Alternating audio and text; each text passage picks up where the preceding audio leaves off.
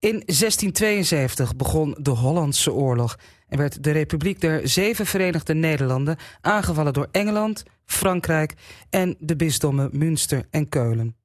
Wij gaan luisteren naar deel 1 van een driedelige serie over het rampjaar 1672.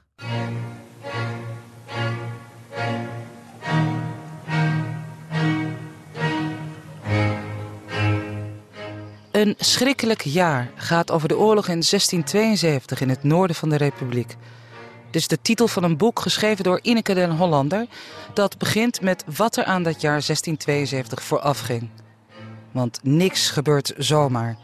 Geen enkele oorlog komt ineens uit de lucht vallen, zegt den Hollander. Hoe heeft het zover kunnen komen in deze machtige, welvarende en bloeiende Republiek? Ineke den Hollander schetst wat er hier gebeurde, in het noorden en in het oosten. Ik ben Sofie Timmer en ik maakte deze podcast en radioserie met Ineke den Hollander midden in Coevorden. We praten over 1672 en in deel 1 gaan we terug naar die tijd, in het Coevorden van vandaag.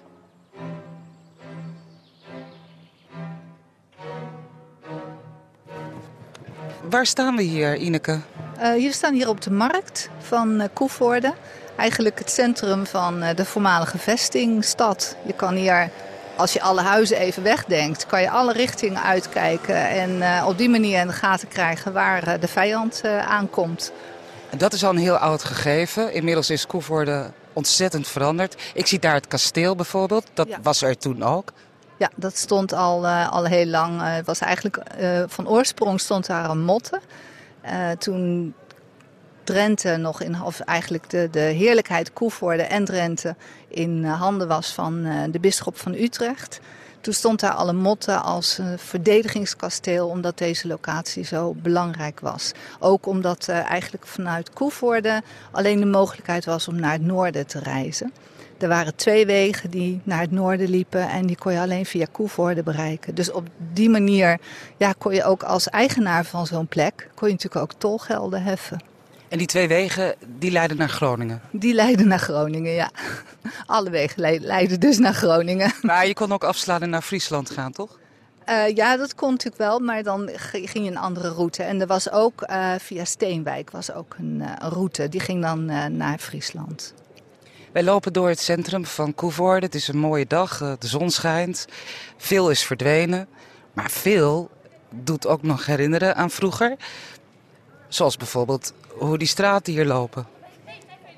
Ja, het radiale stratenpatroon waarvandaan je dus inderdaad vanuit alle hoeken en gaten, of van alle richtingen.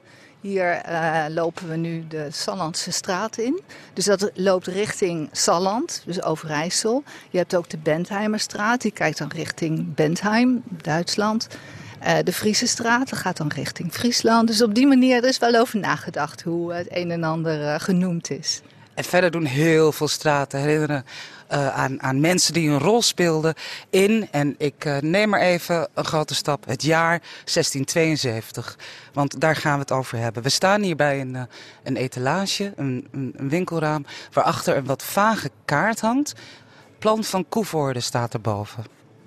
Ja, je ziet hier de vesting zoals die dan in 1672 nog helemaal intact was. Nu zijn er nog alleen maar restanten van over. En daar kun je dus heel goed zien hoe, wat er gebeurd is in 1672. Want in juli, toen de bisschop van Münster samen met de bisschop van Keulen de Drenthe inkwam, nadat hij Overijssel in een paar weken tijd had weten te veroveren, heeft hij 10 dagen lang Coevorden belegerd. En werd toen ook ingenomen, terwijl Coevorden in die tijd als onneembare vesting gold. In binnen- en buitenland beroemd. Maar ja, na 10 dagen was ze dus overgeven, helaas. En we zien hier dan die vesting zoals die eruit zag. En weer in ere hersteld werd, ook door de bisschop. Nadat hij de vesting had overwonnen. En aan het einde van het jaar, 1672, toen is er een herovering ingezet, een aanval op de bisschop ingezet, met een plan van Meindert van der Thijnen, de schoolmeester koster uit Coevorden. die ook interesse had in vestingkunde en zich ook als ingenieur liet noemen. En die had een plan ontwikkeld en dat plan dat bestond eigenlijk uit een aanval met een klein legertje maar. Ze gingen met 962 man vanuit Groningen naar Coevorden toe. En die 962 man werden in drie delen verdeeld en die kwamen dus vanuit het noorden aan.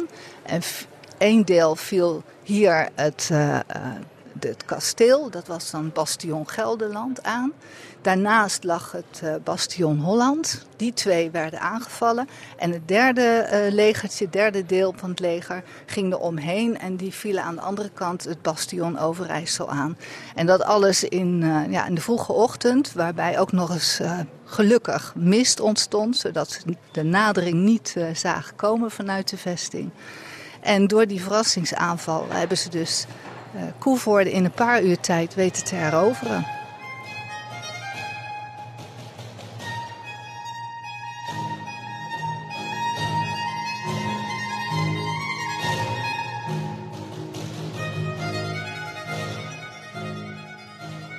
ook heel vaak dat arsenaal nog, zie je dat? Hier onderaan zie je op die kaart een tekening van het arsenaal. En daar links van is nog het huis van de commies. En dat is Meindert van der Thijnen uiteindelijk geworden. Door zijn heldenrol heeft hij een hele mooie functie gekregen. In plaats van schoolmeester Koster werd hij commies van 's Lands Magazijnen. En woonde ook in dat huis hier naast het arsenaal. Helaas bestaat het huis zelf niet meer, maar het arsenaal nog wel. Als het een film was, dan was deze Meindert een van de hoofdrolspelers, hè? Ja, absoluut. Ja. Samen met Rabenhaupt, waarmee hij Rabenhaupt, de Groningen? Dat was de commandant van Groningen. Die hebben ze uit Hessel-Kassel gehaald om hem daar als commandant, terwijl hij al in de 70 was. Maar ze kenden hem vanuit de 80-jarige oorlog, dus ze wisten wat zijn kwaliteiten waren. En de Republiek heeft hem dus gevraagd om het commandement over Groningen op zich te nemen. Ja, en dat is heel goed verlopen, want het beleg van Groningen heeft 6 weken lang geduurd. Maar de Groningers hebben niet toegegeven onder leiding van Rabenhaupt. We lopen nu weer terug naar het mooie beeld met de ganzen hier in Coevorden. Waar we het eigenlijk nog niet over gehad hebben, Ineke, is hoe kwam de Republiek in 1672 in deze situatie terecht? Want het kwam natuurlijk niet uit de lucht vallen. Maar feit is, op een gegeven moment wordt Nederland zo'n beetje van alle kanten aangevallen. Ja, dat is zo. Dat is eigenlijk ontstaan door een plan en de ambities van Lodewijk XIV, de zonnekoning van Frankrijk. Die had het in zijn hoofd gezet dat hij de machtigste van Europa wilde worden. En hij heeft daar een aantal omliggende landen en bisdommen heeft hij zover gekregen dat ze daarin meegingen. Frankrijk wilde ook gewoon grondgebied uitbreiden. Ja, Frankrijk wil dus het grondgebied uitbreiden, maar dan ook wel graag met delen die heel welvarend waren. Nou, dat was de Republiek in die tijd. Maar ook het geloof speelde een belangrijke rol. In Frankrijk overheerste het katholicisme. Er was op dat moment nog wel sprake van godsdienstvrijheid, maar dat had eigenlijk, ja, hij was zelf katholiek en dat vond hij veel belangrijker. Terwijl de Republiek had natuurlijk als staatsgodsdienst het gereformeerde geloof. Dus daar was hij niet zo blij mee, daar wilde hij een einde aan maken.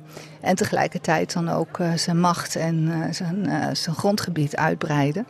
En in Engeland had hij Karel II, dus had Karel II, die was oorspronkelijk ook katholiek. Maar daar zijn bevolking is grotendeels protestant. Dus hij was niet zo heel fel katholiek. Maar zo'n beetje verdekt, zeg maar, was hij wel degelijk katholiek. Dus die zat ook aan die kant. Bovendien beloofde Lodewijk XIV hem natuurlijk bij de overwinning van de Republiek een deel van het grondgebied. En aan de andere kant zaten dus die twee bisschoppen. Ja, uiteraard ook allebei fel katholiek. Vooral de bisschop van Münster, Bernhard von Galen. Die ook wel later na het beleg bij Groningen de bijnaam heeft gekregen Bommeberend. Die twee wist hij dan ook voor zijn karretje te spannen. Uiteraard voor veel geld. Ze kregen allebei veel geld. En ook de Karel II van Engeland kreeg ook veel geld om die legers dan te financieren. Ze kregen geld, er werd hun grondgebied beloofd. En dan deze bisschop van Münster, dat was een mannetje, of mannetje, dat was een rancuneus heerschap die ook nog wel een appeltje te schillen had met de republiek, hè? Ja, er was in het verleden al het een en ander gebeurd, waardoor die wraakgevoelens waren ontstaan.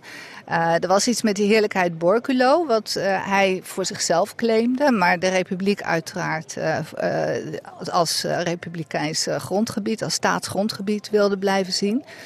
En er was iets met een schans in het noorden van de Ommelanden, nu de provincie Groningen. Daar was ook al het een en ander mee gebeurd, die eerst door Bommen Berend werd veroverd en toen weer terug heroverd werd door de staatse troepen. Dat ging al niet fijn, maar het allerbelangrijkste was denk ik wel dat de republiek de protestantse inwoners van Münster te hulp zijn geschoten op het moment dat de bisschop van Münster, Bernhard van Galen dus, daar zijn macht wilde vestigen als katholiek bisschop. En dat werd eigenlijk tegengehouden door de protestantse inwoners. Want hij ging wel heel erg ver met die machtsuitbreiding. En zij wilden eigenlijk hun eigen vrijheden behouden. Nou, daarvoor hebben ze toen de republiek gevraagd. Die zijn ook inderdaad zijn hulp geschoten, waardoor de bisschop een tijd lang niet zijn functie kon uitvoeren. Dat was natuurlijk helemaal tegen het zere been. Later is het hem wel gelukt om Münster voor zichzelf te veroveren. Maar dat bleef natuurlijk altijd wel op de achtergrond van zijn gedachten. Plus dat er ook nog eens in een jaar of 5 voor 1672 ook al een oorlog heeft plaatsgevonden. De Eerste Münsterse Oorlog werd die genoemd. En daar is de bisschop eigenlijk vrij smadelijk, heeft hij verloren. Dus al die dingen bij elkaar, plus natuurlijk het hele belangrijke gevolg van het verschil in geloofsopvattingen, die speelde een hele belangrijke rol bij zijn aanval op de republiek. Dus je had de Engelse Karel, de Franse Lodewijk, die allebei belang hadden bij de republiek, maar niet zozeer boven het noorden en het oosten. Maar Van Galen natuurlijk wel. Die wilde wel hier zijn slag slaan. Nog even voordat we over hem en zijn leger verder gaan, want het een heel goed uitgerust leger. Wie was nou die vierde partij, die tweede bisschop? Dat was de bisschop van Keulen, Maximiliaan van Beieren. En dat was eigenlijk een beetje een kamergeleerde. Die was niet zozeer zoals Bernhard van Galen, die heel religieus was, maar ook heel oorlogszuchtig. Die kwam ook uit een familie van krijgsheren. Maar Maximiliaan van Beieren, die had daar allemaal niet zoveel last van. Die wilde eigenlijk maar het liefst met rust gelaten worden. Als je vandaag de dag zo iemand zou zien, dan zou je misschien denken, ja, die heel introvert, op het autistische af, zeg maar. Maar die had de pech dat hij omringd werd door een aantal heel invloedrijke heren die goede contacten hadden met Lodewijk XIV. En hij werd dus min of meer tegen wil en dank die oorlog ingesleurd. Kun je stellen dat wij hier het meest last hebben gehad van Bommen Berend? Ja, dat absoluut. Ja. Hier, er waren ook wel Franse troepen. Er zijn ook Franse troepen meegegaan naar de belegering van Groningen. Maar het merendeel hier in het noordoosten van de republiek werd door de bisschop van Münster overheerst. Ja. En zijn leger werd gefinancierd door Lodewijk. Ja. Het was een goed uitgerust leger. Even over de manschappen. Dat waren zeker voornamelijk huurlingen overal vandaan. Ja, dat zie je ook in het staatsleger. Er komen overal vandaan mensen, vaak vanuit religieuze overwegingen. In het staatsleger zaten bijvoorbeeld Schotten, maar ook Zwitsers. En ja, heel bizar allemaal, ook Duitsers. Fransen zaten er ook in. Dus wat dat betreft had het niet zozeer met je nationaliteit te maken voor welk leger je koos, maar meer wie het beste betaalde. Of waar je ideële opvattingen lagen, denk ik. En het leger van Bernhard van Galen bestond dus ook inderdaad ook uit Nederlanders. Dus mensen uit de Republiek die daar... want bijvoorbeeld de commandant van de stad Coevorden, van de vesting Coevorden... in die periode dat het overwonnen was door de bisschop... dus van juli 1672 tot eind december... was de commandant Jan Mooi. Nou, hoe Nederlands wil je het horen? Dat was geen Duitser. Dus dat, die waren inderdaad heel duidelijk. Van alle kanten kwamen die een leger bemannen. Met Ineke den Hollander wandelen we door Coevorden. En zojuist besprak ze in grote lijnen het rampjaar 1672. En hoe Coevorden veroverd en heroverd werd. Kopstukken uit die periode kwamen voorbij, zoals Meindert van der Thijnen, de held van Coevorden. Rabenhaupt, die Groningen hielp verdedigen. De bisschop van Münster, Bernhard van Galen, bommenberend, de vijand. Maar het blijft taaie kost, dat rampjaar. In de volgende twee delen gaan we er dieper op in op twee andere historische plekken in Coevorden. De Weeshuisweide en het Arsenaal. En tot slot, wat veel mensen kennen is die ene uitdrukking... over het rampjaar. En daar voel ik onze zegsvrouwen nog even over aan de tand. Ineke, er wordt vaak gezegd over 1672... de regering is radeloos, het volk is redeloos en het land is reddeloos. Eigenlijk, zeg jij, die slaat het nergens op. Nou, dat is wat kort door de bocht. Maar ik denk soms wel eens van, ja, waar hebben we het dan helemaal over? Dat de regering radeloos is. Dat is dus het bestuur in het westen van het land. Terwijl er ook echt nog wel stadsbesturen zijn die wel weten wat ze moeten doen. Het volk is redeloos. Dan heb je het vooral over het feit dat zij Johan de Witt vermoord hebben. Overigens onder aanvoering van een aantal mensen die daar wel voordeel bij hadden. En dat het land reddeloos is. Nou, je hoeft alleen maar naar Coevorden te kijken. Het land is helemaal niet reddeloos, want ze kunnen zich echt best wel redden.